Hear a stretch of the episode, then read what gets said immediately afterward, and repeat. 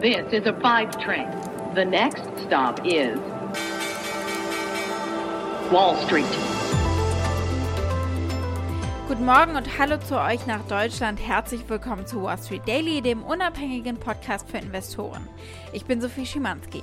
Schauen wir zunächst mal auf die Ausgangslage für heute an der Wall Street. Der Dow Jones schloss gestern auf einem Rekord dank guter Gewinnberichte vor allem. Der Dow legte um 152 Punkte oder 0,4% zu auf etwa 35.609 Zähler und erreichte zu Beginn der Sitzung ein Allzeithoch von 35.669 Punkten. Also er hat nicht ganz auf diesem hohen Wert geschlossen. Der S&P 500 hat 0,3% zugefügt und lag damit weniger als 0,2% unterhalb des eigenen Rekords. Der Tech-Wert der Nasdaq Composite gab um 0,05% nach. Und es gab auch einen neuen Rekord für Bitcoin. Der Markt hatte in den letzten zwei Monaten eine echte Wall of Worry erklommen.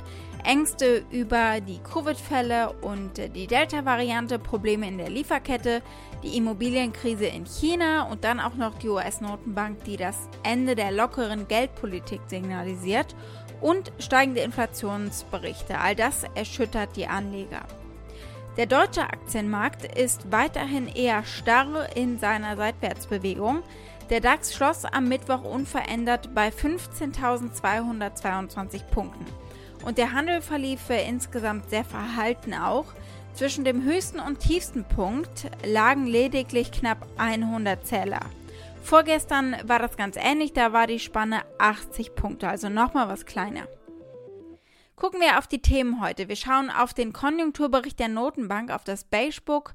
Dann gucken wir auf die Quartalsergebnisse, die es von Tesla gegeben hat, von IBM und von Sartorius. Und äh, dann blicken wir noch auf Pinterest, weil es da Kaufgerüchte gibt. Und die Aktie des Tages ist auf euren Wunsch hin die von Halo Collective. Soweit die wichtigsten Themen der heutigen Ausgabe. Als Pioneer hört ihr die kompletten Folgen in unserer App oder auf unserer Website thepioneer.de.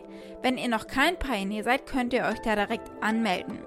Damit unterstützt ihr unabhängigen Journalismus und ihr haltet unsere Angebote werbefrei.